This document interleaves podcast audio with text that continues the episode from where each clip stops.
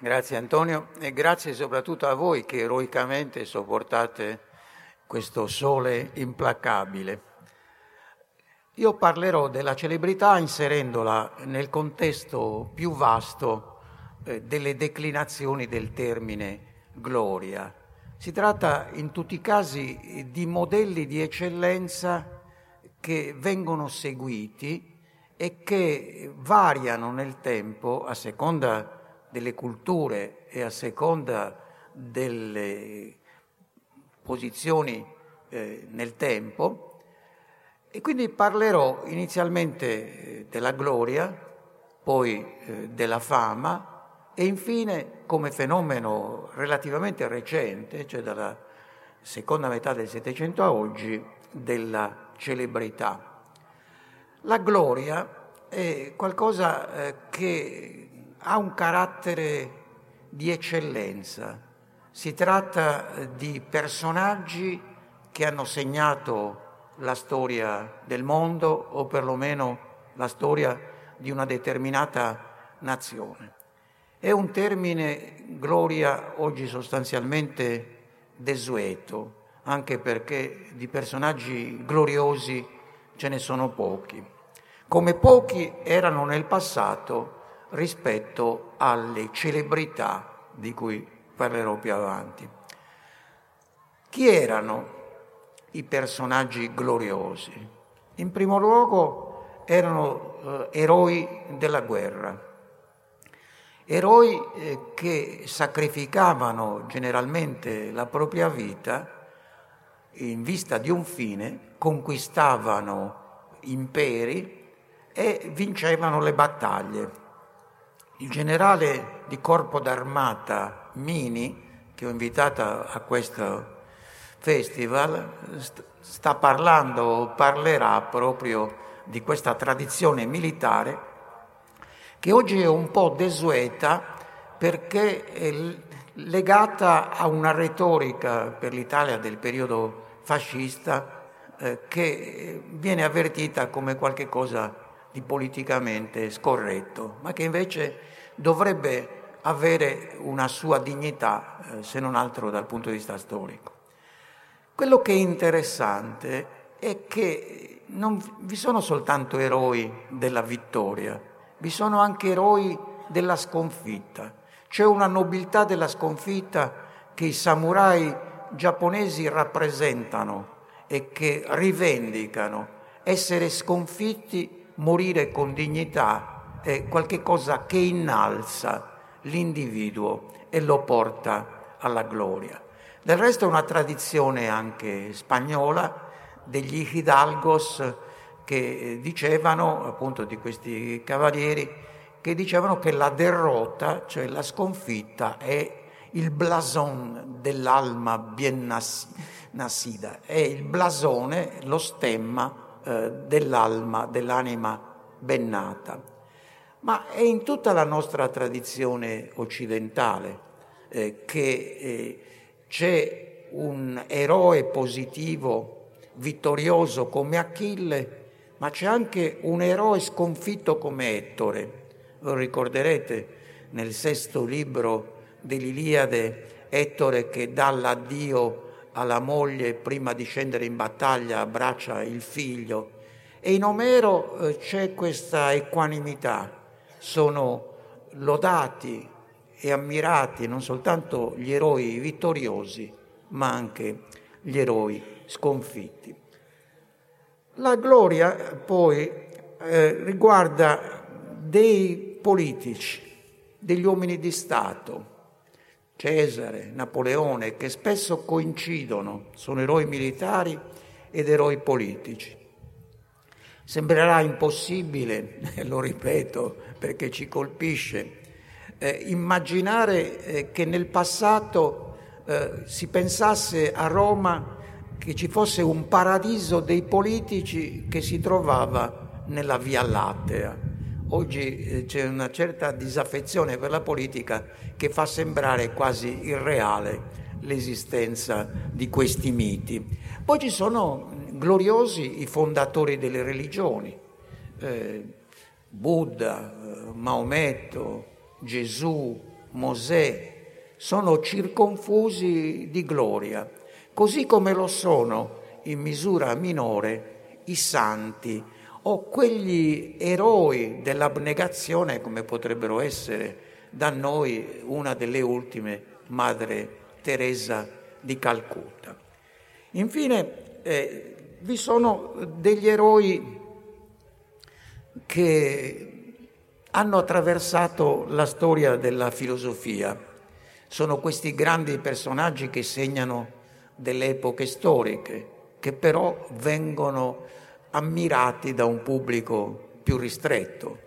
Sono ad esempio Socrate, Cartesio, Spinoza, cioè tutti quei personaggi, soprattutto quelli che hanno avuto una vita tragica, un martirologio filosofico, eh, come Socrate, come Giordano Bruno, come Giulio Cesare Vanini, che è uno meno conosciuto, bruciati sul rogo dall'Inquisizione.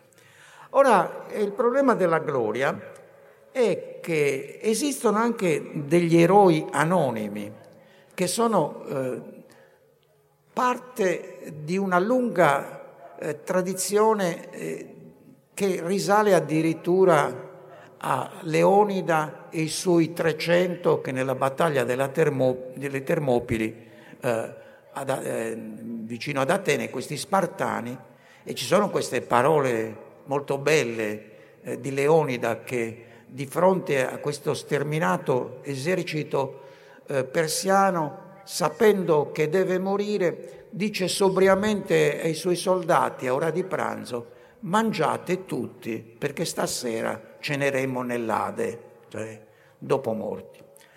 Ecco, eh, questo tipo di eroismo eh, diventa un eroismo collettivo, dai 300 di Leonida, per cui venne fatto un tumulo eh, per ricordarli, all'idea eh, del milite ignoto, eh, del soldato sconosciuto eh, o dei monumenti ai caduti che praticamente si trovano da metà dell'Ottocento in poi in tutti i luoghi. La gloria riguarda tutti, riguarda gli individui, riguarda le collettività, molte volte è un appellativo che si dà alle nazioni. Oggi abbiamo perso questo senso della gloria. Già Leopardi diceva che la gloria è un ideale troppo alto per i nostri tempi in cui prevale la mediocrità. Ma per gli antichi in particolare, cioè prima del cristianesimo o prima per altre culture della nascita e della diffusione delle teorie di Maometto, eh, dove la gloria cambia di significato, la gloria era importantissima perché eh, in eh, società che non credevano all'immortalità dell'anima era il ricordo eh, nella mente dei posteri o eh, attraverso la poesia o attraverso la storiografia o attraverso i monumenti come le piramidi, i mausolei, le statue, le monete che doveva tramandare eh, la nascita e le opere eh, di un determinato personaggio. Cicerone, che è quello che più si è interessato dell'idea di gloria, scrisse un libro che oggi è perduto, restano dei frammenti, ma ne ha parlato moltissimo, ha dato una bella definizione della gloria come antidoto alla fugacità dell'esistenza umana. Dice, la gloria è l'unica che ci conforta della brevità della vita, con il ricordo della posterità che ci rende presenti anche se siamo assenti, vivi anche se siamo morti. È questa infine che ci appare come una scala che ci consente di salire addirittura fino al cielo. Col cristianesimo o con la religione musulmana, la gloria degli individui eh, e delle collettività umane passa a Dio. Gloria in excelsis Deo l'unica gloria vera è quella divina, che si può riflettere naturalmente sui santi o a chi eh, partecipa a questo tipo di religiosità. La cultura europea dopo diciamo, il periodo in cui il cristianesimo è egemone, quindi a partire dal Rinascimento in poi, fino a tutta l'età napoleonica, ha coltivato lungamente questa idea di gloria attraverso la lettura di un'opera che ha formato tutte le classi dirigenti dell'Europa, e cioè eh, le vite parallele di Plutarco, in cui c'erano appunto non soltanto eroi positivi eh, che avevano fame di gloria, Alessandro, eh, Cesare, ma anche attraverso dei personaggi negativi, non so, Silla o altri, eh, che hanno cercato eh, nella storia eh, di regnare attraverso la violenza oppure attraverso forme di vanagloria. La vanagloria è appunto eh, questa idea di credere di essere superiori mentre non si è.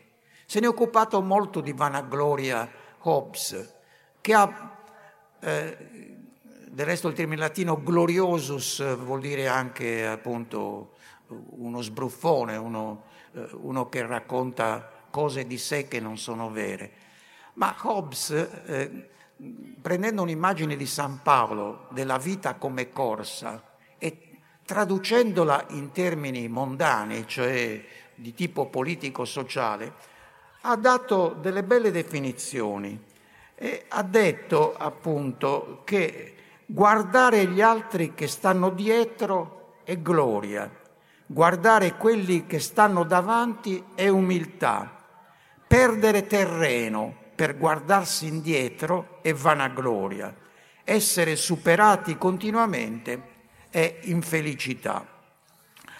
Ora, nelle vite parallele appunto di Plutarco, eh, che hanno infiammato per esempio eh, i grandi protagonisti della rivoluzione francese, Saint-Just, Robespierre, ma hanno infiammato eh, un personaggio, come si direbbe a Napoli, uscito pazzo addirittura leggendo eh, Plutarco, e, e Alfieri, il nostro poeta e drammaturgo, che eh, mettendosi a leggere moltissime volte eh, questi, questo libro eh, confessa che all'udire certi gran tratti di questi sommi uomini, spessissimo io balzava in piedi agitatissimo e fuori di me, e le lagrime di dolore e di rabbia ne scaturivano nel vedermi nato in Piemonte e in tempi e governi ove niuna alta cosa si poteva né fare né dire, ed inutilmente appena forse ella si poteva sentire e pensare. Quindi a un certo punto la gloria diventa una illusione, come appunto la concepirà il Leopardi, e diventa in epoca napoleonica che aveva cercato di far rivivere, Napoleone dall'età di nove anni leggeva Plutarco, e appunto queste, questa idea eh, di grandezza gli è venuta da, da, queste letture giovanili, se ne andava nella periferia di Ajaccio dove suo zio gli dava in mano questo libro e ha avuto sempre questi sogni di gloria. Ecco che allora eh, in questo senso eh, quando finita l'età napoleonica comincia la restaurazione e ritorna il dominio dell'aristocrazia, delle monarchie assolute, del denaro, dei preti, nel senso eh, del rosso e il nero di Stendhal. Il rosso è il periodo eroico del sangue napoleonico, il nero è quello dei gesuiti che ritornano e di questo tipo di cultura. Chi ha letto La Certosa di Parma ricorderà questo personaggio eh, principale di Fabrizio del Dongo che fugge di casa, un marchese, eh, e va a combattere eh, alla battaglia di, di Waterloo, ma arriva tardi. E poi si disillude perché vede che i francesi non sono eroici come Napoleone aveva descritti, gli rubano il cavallo, eh, gli fanno tanti scherzi e alla fine eh, in lui si estingue il desiderio di gloria e si adatta, diventa appunto un abate, un, un religioso e si ritira in questa vita privata.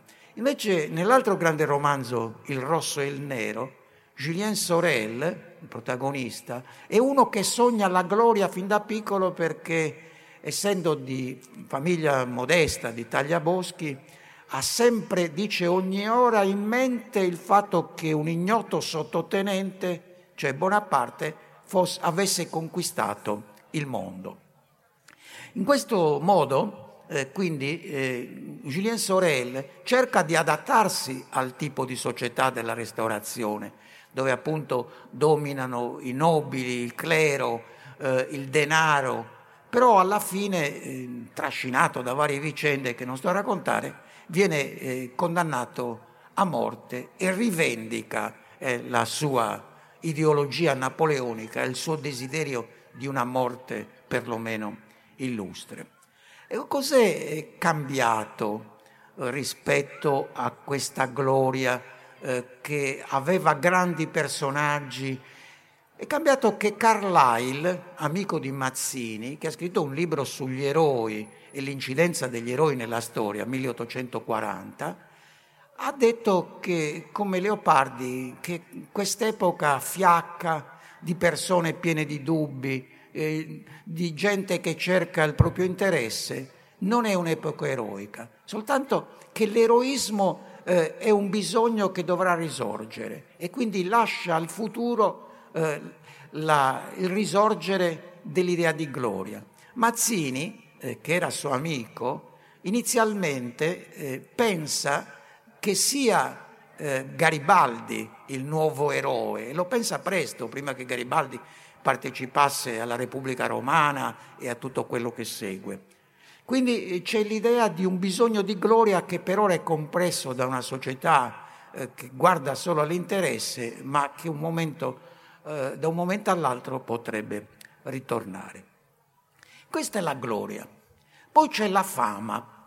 La fama, come dice la parola stessa, è, mm, nelle sue radici greche e latine, è ciò di cui si parla. Quindi personaggi che possono essere positivi o negativi. Quindi diversamente dalla gloria, in cui c'è un apprezzamento del personaggio, nella fama ci può essere anche qualcosa di negativo. Ad esempio, già nel passato un certo Erostrato, nel 356 a.C., per avere la sua notorietà, come fanno certi vandali che scrivono oggi sui muri con questi rioters, eh, sostiene che è giusto, e poi lo fa, bruciare una delle sette meraviglie del mondo, che era il tempio di Diana a Efeso, nell'Asia Minore. I sacerdoti lo condannano a non essere ricordato, ma il suo nome è filtrato ugualmente. Un altro esempio che a me viene in mente spesso è questo Mark Chapman che ammazza John Lennon, dice testualmente, per prendergli la fama che lui aveva ereditato. Devo anche aggiungere che eh, è pieno di uomini infami nella storia, non perché siano malvagi, ma perché sono privi di fama. Quindi direi che la maggior parte degli uomini, il 99,9% dei miliardi di uomini che sono vissuti, sono e siamo infami. Cioè, il nostro nome non è tramandato e a malapena ricordiamo il nome dei nostri bisnonni. E arrivo finalmente alla celebrità. La celebrità rispetto alla gloria e alla fama è qualcosa che eh, nasce, lo accennavo prima, recentemente. Nasce con la diffusione dei mezzi di comunicazione di massa.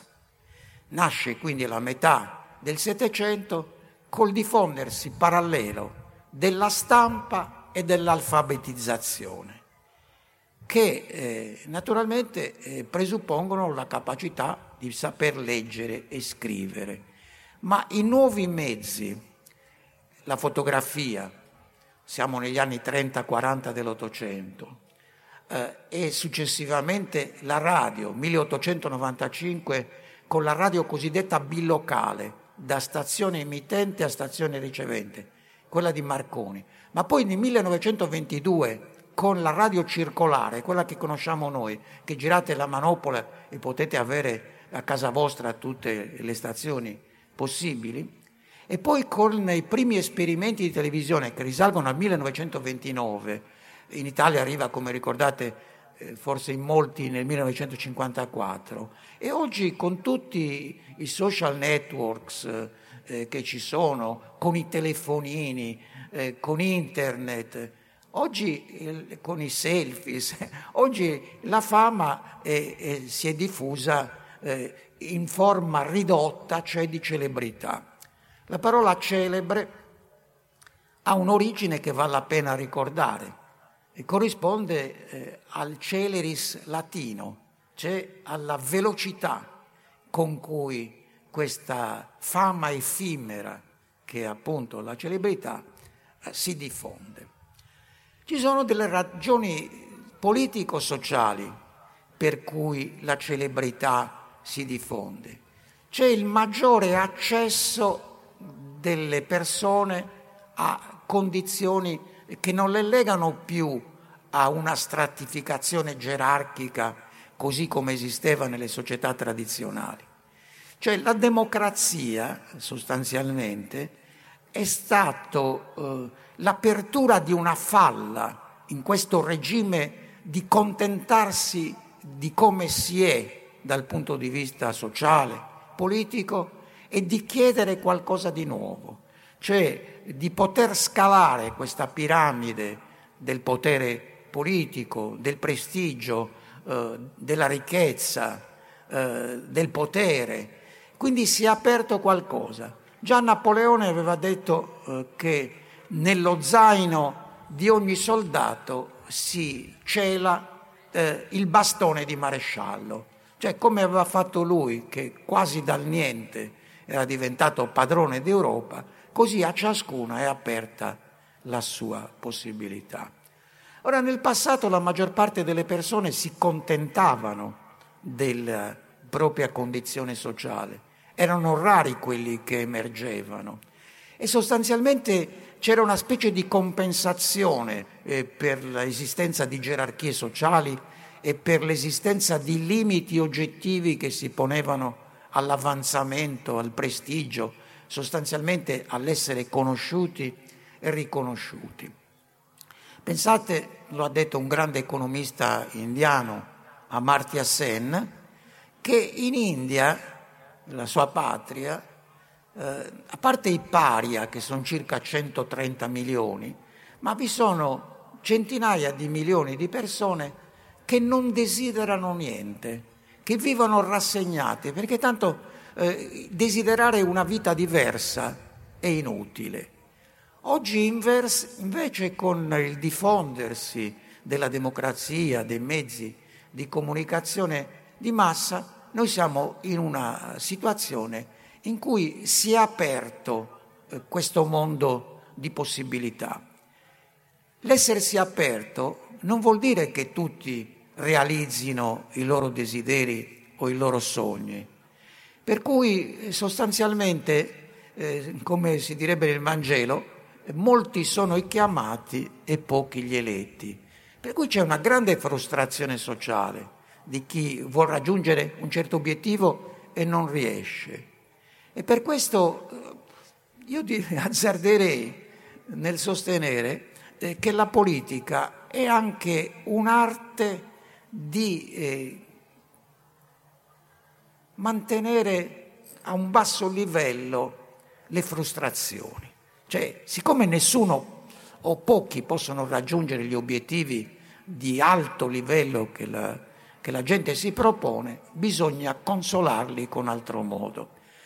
E io sostengo appunto che la celebrità, cioè il quarto d'ora di celebrità, come diceva Andy Warhol, che ciascuno può avere, è anche un tentativo, come dire, di soddisfare questo bisogno di essere riconosciuti, eh, di dire io conto, o come dice una pubblicità di una ditta francese che non nomino, perché tu vali. Che diavolo vali? Cioè, in sostanza ti dicono tu vali, noi valiamo per farti consumare qualche cosa che in realtà serve a poco o a nulla.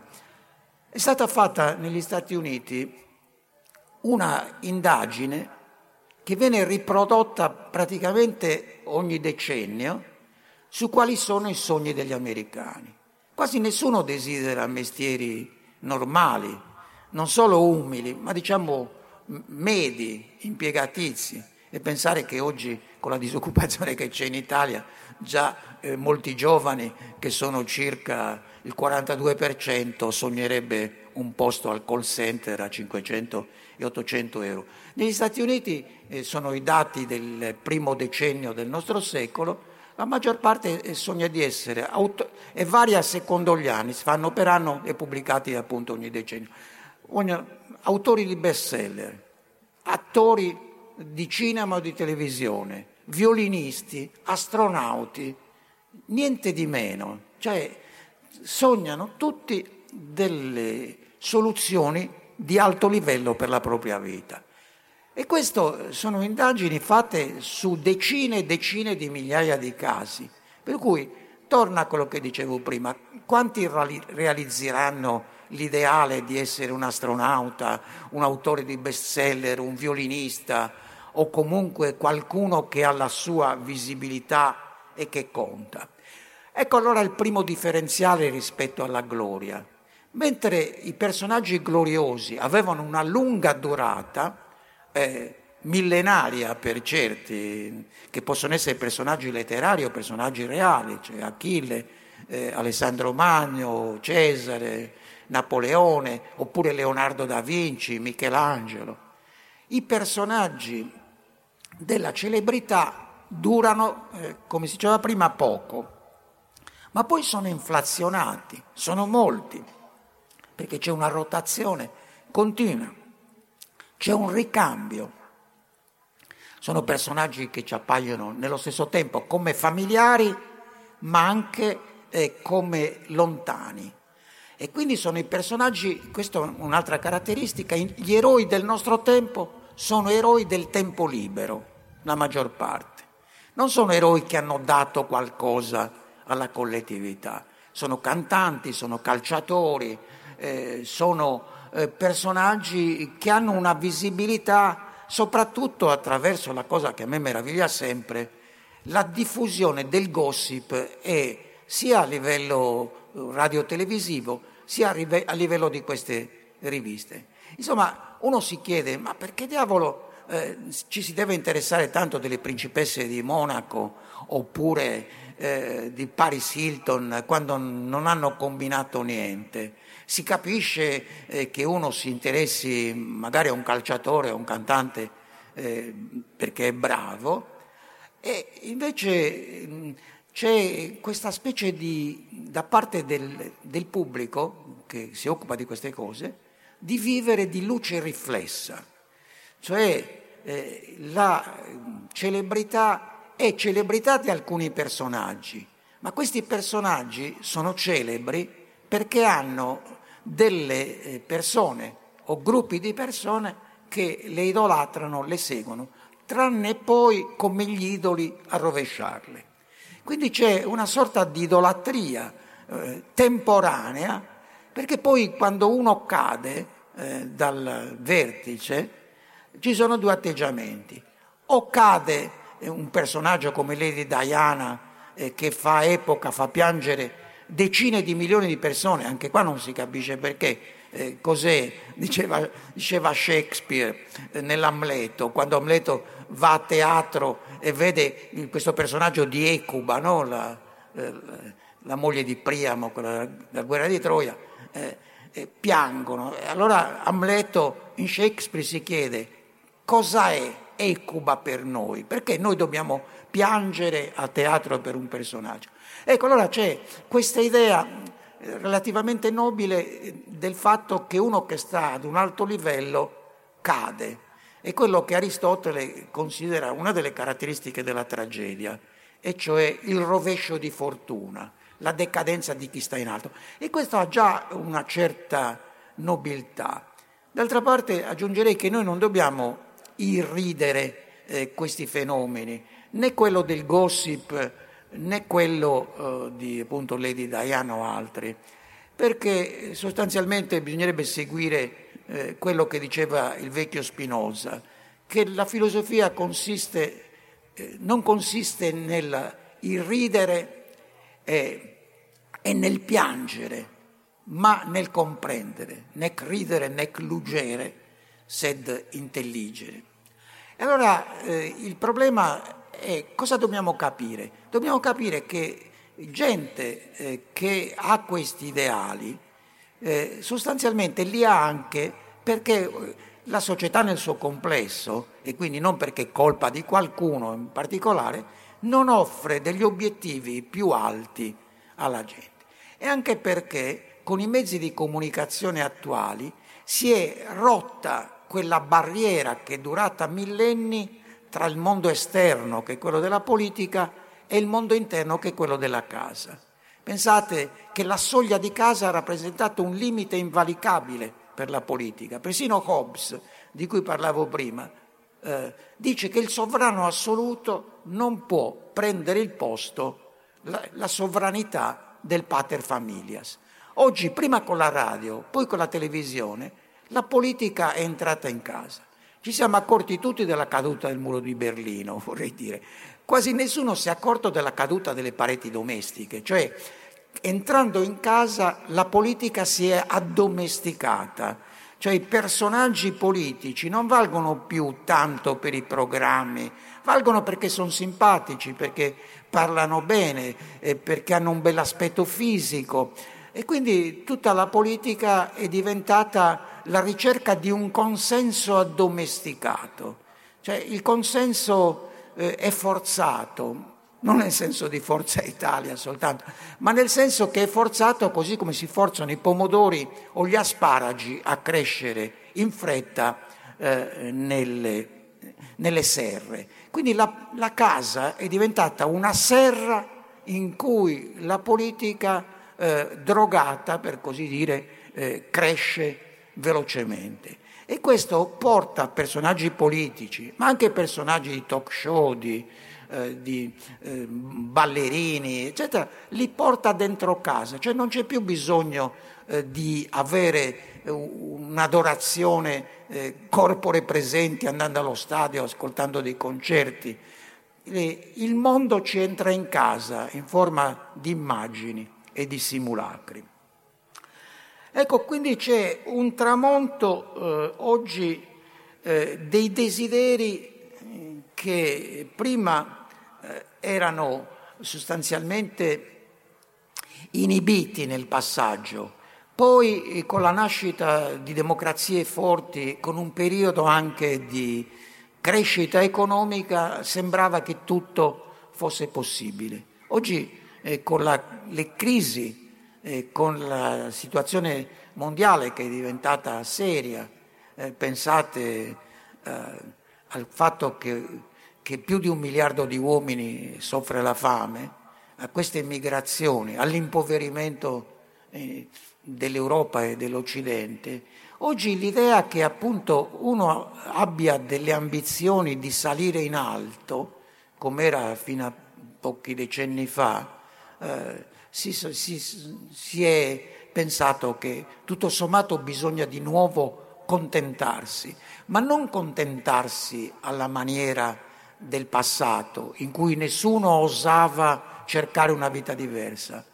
Ci si contenta attraverso l'immaginazione, vite immaginarie, soprattutto attraverso eh, diciamo, questa pluralità di racconti, di serial televisivi, eh, di, eh, di, prodotti come reality shows, in cui eh, il bisogno, il desiderio eh, di vivere diversamente viene proiettato su dei personaggi di vario genere. Oggi sostanzialmente quello che, che capita è quello di, di vedere come il culto della celebrità eh, sia appunto legato alla fine di società gerarchiche, ma eh, che oggi rinascono in altra forma. Oggi non possiamo avere più il nobile che forse qualcuno sa vestiva con i tacchi rossi e portava lo spadino, o il clero eh, che era caratterizzato dalle vesti scure, o l'impiegato di banca che portava la cravatta. Oggi eh, con i blue jeans, eccetera, c'è una specie di democratizzazione e anche di disidentificazione dei ruoli sociali. È come se la società non distinguesse più classi sociali, classi di ricchezza. Ed ecco che in questo ambiente il poter emergere, il poter dire io ci sono, io conto, il poter vivere di luce riflessa, anche nei suoi aspetti più sgradevoli, almeno per me. Eh, mi viene sempre in mente gli applausi ai funerali. Eh, è come se io volessi dire ci sono anch'io a partecipare a un evento solenne. In questo senso, allora, eh, gli individui che sono celebri eh, sono delle persone note eh, che appartengono a questo, eh, questo gruppo di testimoni. Sono testimoni o testimonial, come si dice in inglese, della possibilità che ciascuno ha di migliorare, cioè perché eh, si idolatrano certe persone, non perché si pensa che si possa raggiungere eh, la capacità di cantare bene o di giocare a pallone come uno di questi idoli famosi, ma perché eh, c'è questa idea che negli Stati Uniti è molto diffusa, ci sono migliaia di libri e programmi televisivi, self-improvement, cioè miglioramento, innalzamento di se stessi. C'è una fabbrica di bottoni eh, che ha eh, nelle sue scatole, eh, che contengono bottoni, un, eh, una specie di slogan o di frase che ormai è diventata di senso comune. Just living is not enough. Vivere semplicemente non è abbastanza, non ci basta vivere come siamo, abbiamo bisogno di qualcosa in più, perché noi valiamo come al solito. E quindi siccome noi valiamo, eh, dobbiamo consumare, e dobbiamo consumare certe cose piuttosto che altre. E siamo così passati a una società in cui il crescere su se stessi, il maturare, non è più guidato da motivazioni eh, interiori, dal bisogno di avere una vita più, più piena, eh, più serena, eh, più felice, ma è guidato dal fatto che chi consuma di più, chi entra nel circuito, ad esempio, della moda, chi è eh, up to date, eh, aggiornato, vale più degli altri. Ecco che quindi eh, noi viviamo in una società in cui dal punto di vista economico trova una corrispondenza esatta con questa idea della celebrità. Noi siamo passati da un sistema produttivo che è quello taylorista fordista, ve lo spiego subito cosa vuol dire, a un sistema produttivo toyotista dalla fabbrica di automobili giapponese. Cos'è eh, il sistema taylorista fordista? È quello della catena di montaggio che per la cronaca nasce a Chicago nel 1895 come catena di smontaggio. Cioè i maiali appesi passavano per essere fatti a pezzi e siccome del maiale come sapete bene, specie in Emilia, non si butta via nulla, allora questo modello della catena di smontaggio dei maiali è diventato quello della catena di montaggio industriale, in cui eh, si produce tutto senza tener conto dei gusti del pubblico perché tanto si vende tutto. Quindi Taylor è quello che ha inventato la cronometrazione del, dei tempi di lavoro di un determinato prodotto e Ford è quello eh, che vendeva le sue automobili, il modello T, secondo eh, questo famoso detto, comprate tutte le mie macchine di qualsiasi colore purché sia nero, perché tanto poteva imporlo. Quindi erano eh, i magazzini vuoti, la produzione piena, disoccupazione al minimo. Dopo la seconda guerra mondiale c'è stato un periodo di boom dovuto alla ricostruzione. Subito dopo è cominciata la crisi nella produzione di tutte le merci, perché si produce troppo e c'è poca gente che può assorbire tutto ciò che si produce. Si è cambiata la strategia, è iniziata appunto la fabbrica Toyota. E in che modo? Eh, si è passati dall'idea che esiste una produzione che si vende comunque all'idea che sia il consumatore che apparentemente sceglie quello che fa. Per cui la Toyota eh, ha una produzione slim and mean, cioè fatta poca, veloce, da smerciare subito e si fanno le indagini di mercato sui colori delle automobili, che possono essere centinaia. Detto senza far reclama nessuno, la Benetton eh, ogni settimana con le sue eh, negozi in cosiddetto franchising, cioè che, che affittano il marchio, stabilisce quali sono i colori dei maglioni e delle magliette che vanno di più e le produce. Cioè siamo in un sistema produttivo che cerca di seguire i gusti del pubblico, ma in un certo modo li manipola. Perché la pubblicità è così importante? Perché appunto noi siamo legati a questo culto delle celebrità? Perché la televisione commerciale sostanzialmente si potrebbe dire considera i programmi come intervalli tra blocchi pubblicitari? Perché il, diciamo, la qualità spesso di questi tipi di televisione è così bassa? Perché per attirare della pubblicità devono seguire un gusto medio, per cui i programmi impegnativi vanno alle tre di notte. E quindi la pubblicità è fondamentale perché serve a imporre determinati prodotti e per imporre questi determinati prodotti ci sono testimonials di vario tempo, so good, eh, queste cose che voi sapete, che vedete, immagina puoi, cioè vengono usati questi personaggi della pubblicità per non parlare poi del calcio, stamattina c'è stato qualcosa eh, a Modena eh, su un autore che ha scritto un libro su Beckham. E il calcio che, che diventa fenomeno mediatico soprattutto eh, non soltanto andando allo stadio, ma attraverso eh, questi sistemi Sky oppure altre forme di propagazione che rendono il calcio appunto milionario. Ecco, noi siamo appunto in una situazione in cui eh, la pubblicità alimenta queste forme di, di celebrità stesse. E quindi eh, in generale eh, i fenomeni eh, si spiegano non solo però per queste ragioni economiche di mercato, con il contagio emotivo e la pubblicità. Quello che conta, e qui eh, mi avvio a finire per lasciarvi il modo eh, di eh, poter intervenire, è che cos'è cambiato nelle nostre società?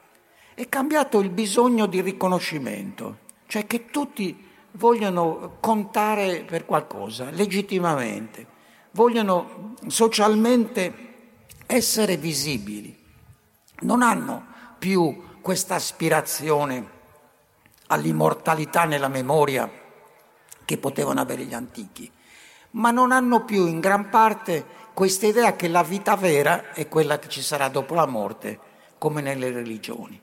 C'è una mondanizzazione, per così dire, della gloria, cioè il fatto di essere noti oltre lo stretto cerchio degli amici e dei conoscenti.